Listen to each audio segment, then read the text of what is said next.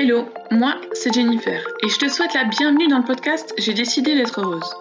Au départ, ce projet c'était juste un blog dans lequel je parlais de mon histoire.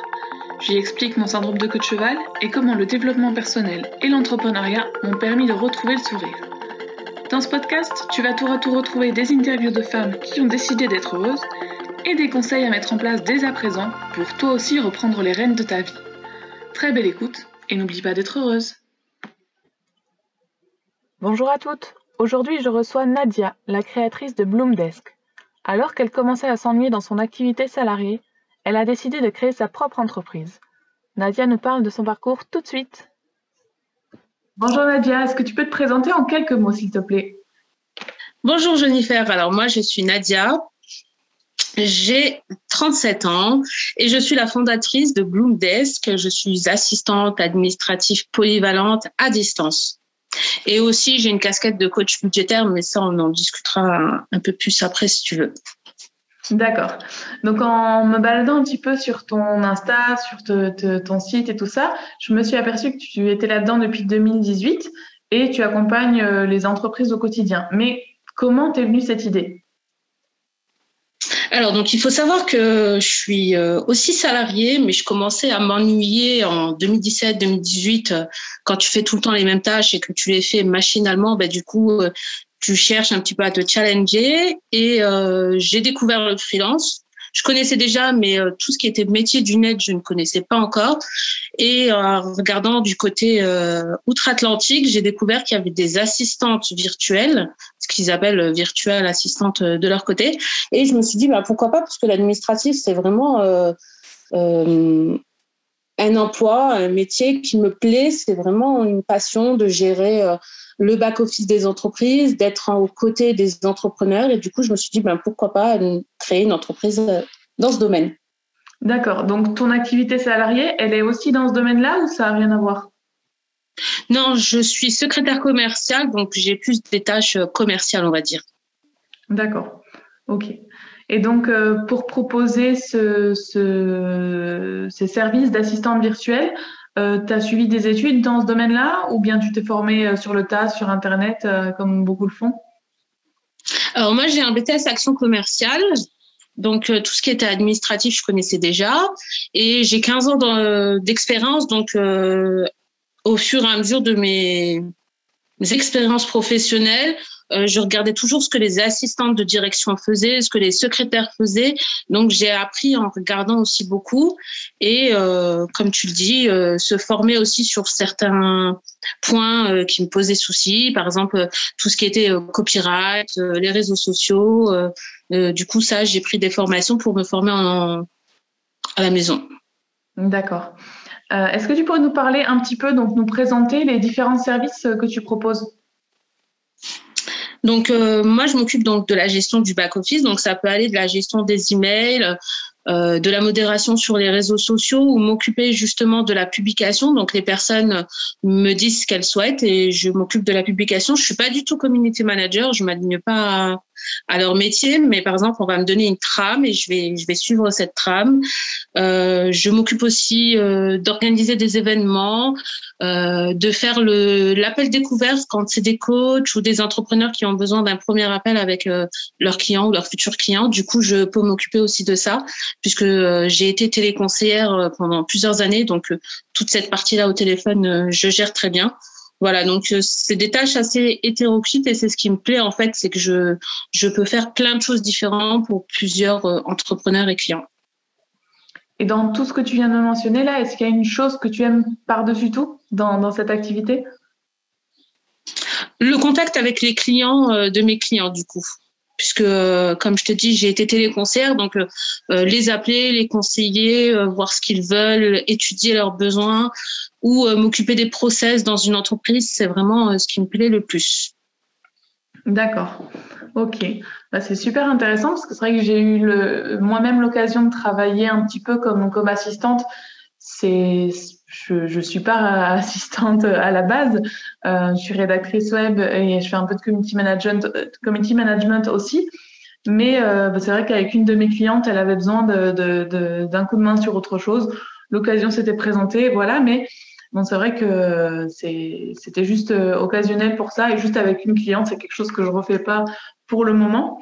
Mais voilà, c'est intéressant de pouvoir parler avec quelqu'un qui fait vraiment de, cette activité son métier. Du coup, tu, es encore salarié actuellement. Est-ce que tu pourrais me dire quelle proportion de temps, on va dire, tu passes euh, parce que ça doit être difficile de jongler entre ton activité euh, salariée et ton activité indépendante? Donc, je suis en, en 30 heures euh, semaine sur mon activité salariée et sur ma partie entrepreneur, je fais à peu près 5 à 10 heures par semaine. Soit par exemple si c'est des, des, des, tâches que j'ai besoin de faire quotidiennement parce que il y a un process à suivre par exemple répondre aux mails je peux pas y répondre tous les samedis ou tous les dimanches du coup, je me prends euh, une demi-heure, un quart d'heure euh, tous les soirs et je réponds aux mails puisque c'est c'est faire preuve d'un service de qualité, de répondre euh, très rapidement aux, personnes. Et ensuite, j'ai les gros dossiers que je fais plutôt le samedi ou le dimanche. Après, ça m'empêche pas aussi, par exemple, quand j'ai des deadlines ou des choses à rendre un peu plus vite, de travailler aussi en semaine.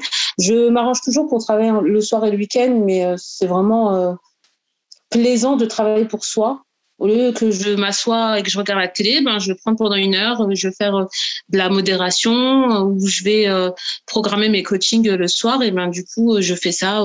J'ai une activité intéressante au lieu de, rien faire ou de regarder la télé. C'est vrai, c'est génial, mais bon, en même temps, ça doit te demander une sacrée capacité d'organisation de pouvoir tout gérer. Bon, après, ça, ça, fait partie justement de ton boulot, donc c'est quelque chose que, que, tu dois savoir. Exact. euh, mais je, si je dis pas de bêtises, tu es aussi maman, donc euh, voilà, ça, ça, rajoute euh, des contraintes en plus. Parce que bah, quand tu rentres de, de ton travail salarié, je suppose que tu as aussi tes enfants à t'occuper. Donc après, le reste, bah, c'est le soir quand ils sont couchés. Exactement. Euh, c'est tout à fait ça. C'est une question d'organisation. Euh, je vais pas dire que toute ma journée est réglée, parce qu'il y a toujours euh, des imprévus. Mais euh, le plus gros des tâches, c'est organisé de manière à ce que rien ne se télescope et tout s'emboîte facilement. Et j'ai également du temps pour moi. Je me garde une heure ou deux dans la journée. Euh, je vais faire ma petite routine beauté. Je vais m'occuper de moi. Je vais lire un livre. Euh, tout est une question d'organisation du coup, finalement. Est-ce que avec cette activité, tu as d'autres ambitions pour la suite? Alors, euh, comme je suis aussi coach euh, depuis euh, maintenant aussi trois ans, coach budgétaire, je, me rends compte en fait que accompagner des gens à se former vers bah, la gestion budgétaire ou l'assistanat, c'est quelque chose qui me plaît. Du coup, j'aimerais bien d'ici quelques années former les débutantes qui ont envie de se lancer celles qui ont déjà un, bagage euh, pro euh, salarié euh, assistante et qui ont juste envie de switcher vers le freelance, leur donner toutes les astuces en, en consulting une heure ou deux, pas forcément les former pendant six mois, mais genre faire juste du consulting sur une heure ou deux et leur apprendre toutes les, toutes les ficelles du, de l'entrepreneuriat finalement.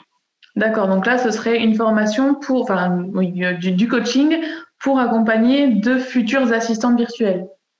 Exactement, puisque switcher du salariat à l'entrepreneuriat, euh, il y a beaucoup de choses qui changent. On a des habitudes en salariat, le fait d'avoir quelqu'un au-dessus de nous euh, de, qui nous dit ce qu'on doit faire à telle heure, etc., qu'on doit être au bureau à 8 heures, on finit à 16 heures, on a le congé là et tout ça. Et eh ben, du coup, on s'occupe de rien. Et en freelance, je me rends compte que si tu t'organises pas un minimum, tu perds, euh, tu perds les, le, le, fil de, de, ton activité en fait. Et euh, du coup, tu, tu perds du temps sur des tâches qui pourraient prendre 5 minutes, t'en mets une heure. C'est ça, bon, c'est pas moi qui vais te contredire. en tant que freelance, euh, je connais bien ça aussi. Donc euh, voilà, c'est une sacrée organisation, savoir se fixer des objectifs pour avancer et pas se retrouver à zoner, à procrastiner, euh, parce que ben on y arrive facilement en fait et on s'en rend pas forcément compte. Voilà, vraiment les aider à optimiser leur temps et à aller direct au, au, but de leur de leur objectif, euh, qu'elle soit opérationnelle en fait finalement en, très peu de temps. D'accord. Et cette activité-là, du coup, c'est encore autre chose parce que là, tu m'as dit que tu étais aussi coach, coach budget. Euh, Là, ça consiste en quoi? J'accompagne des particuliers à gérer leur euh, budget. Donc, c'est des personnes euh, soit en difficulté financière, soit qui ont des objectifs financiers assez euh, colossal, achat euh, immobilier ou autre, et qui ont envie d'avoir un regard extérieur pour optimiser euh, au mieux leurs finances. Du coup, je les accompagne pendant quelques mois pour qu'ils puissent vraiment gérer de façon optimale leur argent. D'accord. Donc au final, c'est, on va dire, trois, trois activités distinctes parce que ça n'a vraiment rien à voir avec ton activité d'assistante virtuelle.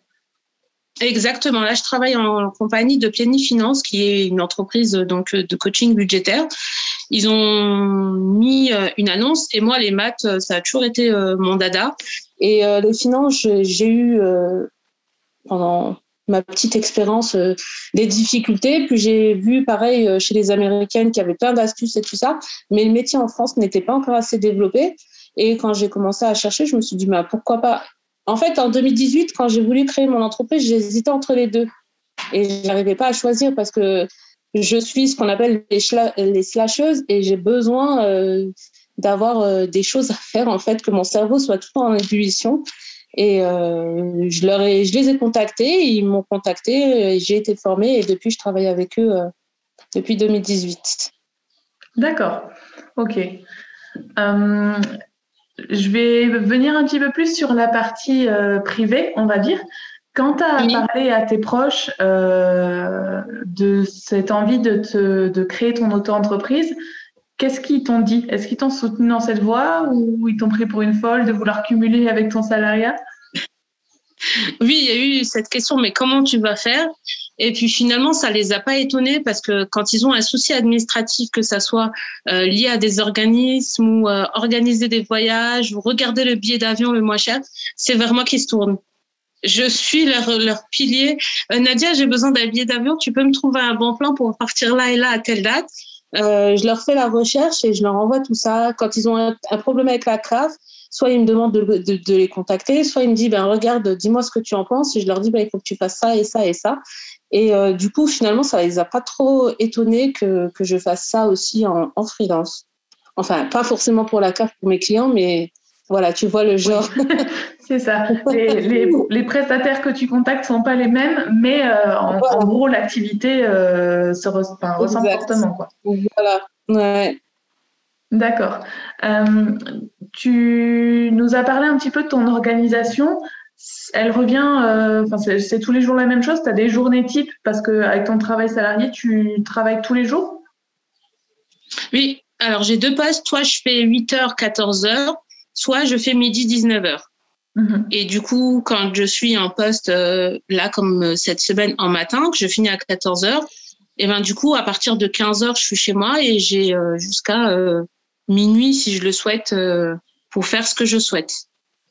Et quand je suis en poste euh, inversé, donc en midi, j'ai toute ma matinée pour moi.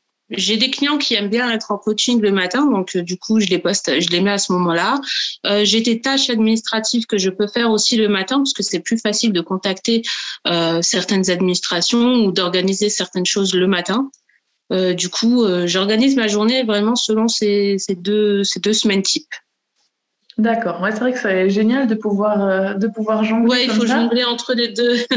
c'est vrai que c'est super intéressant parce que quand on a des rendez-vous avec des clients comme ça, euh, faut vraiment pouvoir. Euh, moi, je suis euh, du coup nomade digital avec ma famille. Donc là, clairement, le matin, euh, j'essaye de boucler aucun rendez-vous parce que bah, il y a les trois enfants à gérer qui sont dans des âges vraiment différents. Donc on n'a pas du tout la même activité. Le grand, il a 9 ans. après, c'est 4 ans et 9 mois. Donc, euh, bah, clairement, euh, on peut, on peut pas vraiment se libérer du temps à ce moment-là, surtout que bah, pour les deux grands, euh, il y a l'école à faire aussi.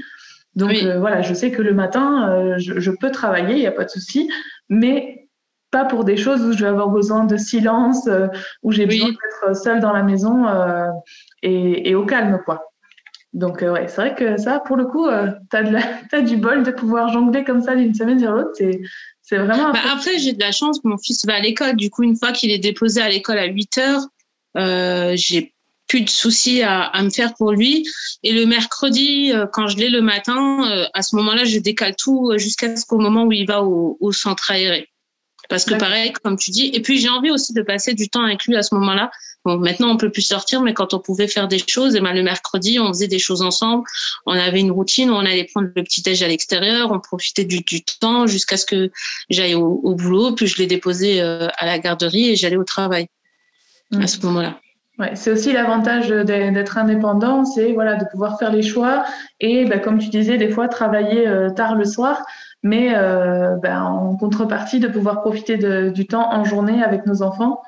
Et ça, Exactement. vu la vitesse à laquelle ils grandissent, il faut en profiter à fond tant tant qu'on peut, tant qu'ils sont avec nous. Exactement. Est-ce que euh, dans tes rêves les plus fous, on va dire, ou, dans un avenir proche, tu souhaiterais pouvoir quitter le salariat pour te consacrer uniquement à ton activité indépendante? Totalement. C'est mon but euh, d'être à 100% euh, indépendante et digital nomade, j'aimerais bien aussi mais euh, je me pose la question du, des études du petit, comment gérer, etc. Donc pour l'instant, il est en primaire, donc euh, j'attends. Mais pourquoi pas quand il sera au collège euh, de trouver une structure euh, en, à domicile ou autre et du coup ben, d'être un peu plus libre, d'aller vivre à l'étranger, de revenir, de repartir, de vraiment être 100% libre en fait. Ouais, c'est vrai que là pour le coup, si je peux me permettre juste un petit conseil, n'attends pas trop si tu veux vraiment le faire, parce que à l'adolescence, ça, va peut-être simplifier les choses selon toi pour l'école, mais par contre, il voudra plus quitter ses copains à ce moment-là. Ah. c'est vrai que c'est en, parlant, bah, moi je connais d'autres familles nomades maintenant, on en a rencontré certaines et tout. Et euh, bon, moi, vu que l'aîné il a 9 ans, on n'est pas encore vraiment dans l'adolescence, mais les autres familles nomades qu'on a vues, euh, ou, des gens qui, qui rêveraient de, de, pouvoir partir et de voyager aussi, et qui ont des enfants euh, au début de l'adolescence ou vraiment à 15-16 ans, euh, nous disent mm. ben c'est difficile parce que bah, ça là ils veulent pas quitter les enfants, euh, les copains pardon. Et ceux qui voyagent déjà ben, ont envie de se poser plus pour avoir des amis justement avec eux quoi. Ouais. Mais moi je suis digital nomade mais par exemple, partir à un endroit, y rester entre 3 et 5 ans, puis, retra puis bouger entre guillemets, et rem'installer quelque part pendant 3-5 ans, euh, pour avoir justement cet équilibre de se faire une vie à un endroit, de vraiment bien découvrir l'endroit avant d'aller découvrir euh, autre chose. Vraiment en mode slow life, euh, on se prend pas la tête, on n'est pas là pour faire le tour du monde, mais euh, vraiment voilà, on profite du moment présent et avant d'aller découvrir euh, d'autres contrées. C'est vrai, ça, c'est un, bah après, c'est une liberté. De toute façon, à partir du moment où euh, tu auras uniquement ton activité indépendante, bah, que tu veuilles te poser euh, quelques, quelques mois ou quelques années, bah, ça revient au même. Euh, enfin, je veux dire, tu auras cette liberté-là. Et c'est vrai que nous, pour le moment, bon, on change plus régulièrement. Mais bah, on sait que voilà, si demain on tombe amoureux de l'endroit où on est, bah, si on veut mm. rester, on, reste, on peut C'est libre de rester. Voilà. après, euh, selon, selon les pays, il euh, faut, faut les visas, il faut avoir le droit de rester plus longtemps. Mais euh, de toute façon, dans le contexte actuel, pour notre part, en tout cas, on est resté en Europe pour voilà pas prendre trop de risques, surtout qu'on est parti avec un bébé qui n'avait pas encore ses premiers vaccins. Donc maintenant, elle les a. Mais voilà, on voulait pas prendre de risque de partir dans des endroits un peu plus exotiques, on va dire. Euh, et à cause de ce manque de vaccins et à cause de, de la crise sanitaire. Mais voilà, on mm. sait que bah, le jour où on pourra aller plus loin, bah, si on trouve un endroit qui nous plaît vraiment, on pourra le faire.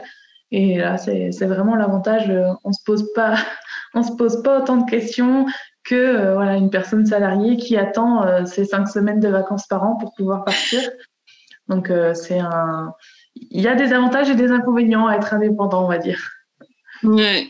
En parlant de semaines de vacances, là, sur la partie salariée, on devait les poser et il y a toujours cette petite guéguerre entre collègues. Moi, je veux ça, moi, je veux ça, moi, j'ai l'habitude de prendre ça. Et moi, dans ma tête, je dis, waouh, j'aimerais bien ne plus avoir ce truc à faire et choisir mes congés sans demander à personne. Mais non, pas pour l'instant. Et c'est ça qui donne envie, en fait, d'être freelance euh, pour cette liberté, finalement, euh, de choisir de prendre un jour ou une semaine ou un mois comme on souhaite euh, et de gérer euh, sa vie quoi. C'est vraiment ça, gérer sa vie. Vu, vu les projets que, que tu as, euh, ça, ça, va venir d'ici quelques mois, je, je, te le souhaite en tout cas. Merci, j'espère. maintenant, je voudrais prendre encore le temps, encore un petit peu quelques minutes, on va dire, pour parler euh, un petit peu plus du côté euh, j'ai décidé d'être heureuse que, que j'essaie de mettre en avant sur le blog. Euh, est-ce que tu pourrais me dire quel est ou quels sont, selon toi, les moments de ta vie dont tu es la plus fière, où tu as pu prendre des décisions qui qui étaient peut-être pas banales, mais qui t'ont vraiment permis d'être fière de toi et de ce que tu es? Tout d'abord, la naissance de mon fils, la création de mon entreprise et le, bonheur et l'épanouissement qu'elle me procure euh, au fur et à mesure de ces années, en fait. Et ouais, on retrouve beaucoup euh, les. Comment dire le, commentaire de maman, euh, la naissance de mon fils, la naissance de mes enfants, c'est vraiment quelque chose que ouais. on retrouve qui pour moi, c'est pour moi c'est vraiment pour ça que les femmes ont une autre façon d'aborder l'entrepreneuriat. C'est que je suis certaine que si on pose la même question à un homme, euh, à un entrepreneur, il va, il parlera pas de la naissance de ses enfants, en fait. Ouais. Et que je trouve en tout cas que les femmes, en tout cas par rapport aux hommes à qui j'ai pu parler de ça, hein, donc euh, je vais pas faire des généralités, on ne sait jamais. Mais c'est vrai que par rapport euh, aux, aux, toutes les femmes entrepreneurs à qui j'ai pu parler, en fait, on voit que la vie privée et la vie pro forment un tout. Il n'y a pas, il a pas de différence euh, et, c'est pour ça que c'est génial pour nous de pouvoir vraiment jongler euh, entre vie pro et vie privée en voilà en, s'organisant comme on le veut, comme on l'entend, et puis comme c'est le mieux pour notre famille, euh, voilà, sans devoir faire garder les enfants tout le temps, jusqu'à 18h, 18h30 le soir, et puis pouvoir profiter comme tu fais euh, le mercredi avec ton fils.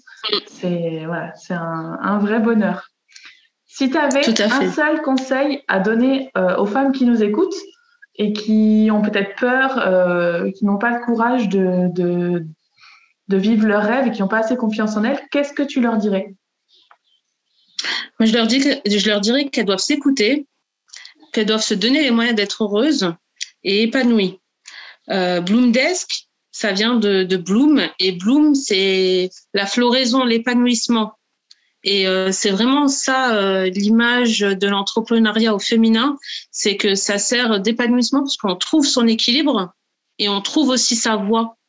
Puisque si tu as envie d'être assistante, tu es assistante. Si tu as envie de faire que des tâches basiques, tu les fais. Et si tu as envie d'avoir euh, un, un poste à, responsabilité et d'être directrice d'opération ou chef de projet, tu l'es aussi, tu demanderas la permission de personne. Et tu n'auras pas à t'excuser d'être mère et de jongler, bah, comme tu l'as dit, entre un poste à responsabilité et euh, tes enfants. Si tu as envie un jour de finir euh, à, 16 heures, bah, tu finis à 16 heures, euh, même si on sait que les cadres, si tu quittes pas le bureau avant 19 heures, on te demande si tu n'as pas pris un RTT. Voilà. Donc, euh, c'est vraiment de, s'écouter et d'aller au bout euh, de, de, leurs rêves, en fait. Il n'y a pas de limite. Euh, si elles veulent quelque chose, elles se donnent les moyens et elles s'écoutent.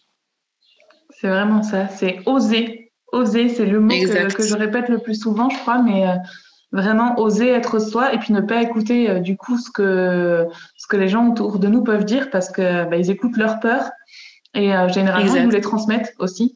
Donc, c'est là que c'est un petit peu difficile d'avancer dans nos propres projets quand déjà nous on doute et qu'en plus on écoute les peurs des autres. Voilà, c'est pas forcément évident, mais euh, je suis persuadée et vu ton discours, je pense que tu penses la même chose que moi, c'est que je suis persuadée qu'on a toute cette force en nous, euh, mais que voilà, il faut juste euh, réussir à laisser les peurs de côté pour trouver la force et, et s'y mettre dès à présent là. Arrêter de repousser, arrêter de se trouver des excuses et se mettre au boulot euh, le plus vite possible. Tout à fait. Bon, bah, écoute, euh, Nadia, je te remercie vraiment pour cette interview. Euh, Merci à toi. Je vais mettre du coup dans la description de ce podcast les liens vers ton site et vers tes différents produits. Comme ça, bah, toutes celles qui nous écoutent, si elles sont intéressées, elles pourront directement aller voir ce que tu proposes et puis peut-être faire appel à toi euh, euh, en tant qu'assistante virtuelle ou même pour pouvoir euh, coacher un petit peu leur, leur budget, leur portefeuille. Et puis, ben, je te souhaite une très belle journée et n'oublie pas d'être heureuse. Merci, je te remercie beaucoup pour cette interview et à toi aussi, je te souhaite le meilleur. Et à vous aussi qui nous écoutez. Merci beaucoup, Nadia. Voilà, ça y est, ce podcast touche à sa fin. S'il t'a plu, je t'invite à le partager euh, partout où tu peux. Euh, et puis, ben, si tu as envie de connaître l'histoire de toutes les femmes que je vais pouvoir interviewer par la suite, je t'invite à t'abonner et à revenir régulièrement voir toutes les nouveautés que je propose. Je te souhaite une très belle journée et n'oublie pas d'être heureuse.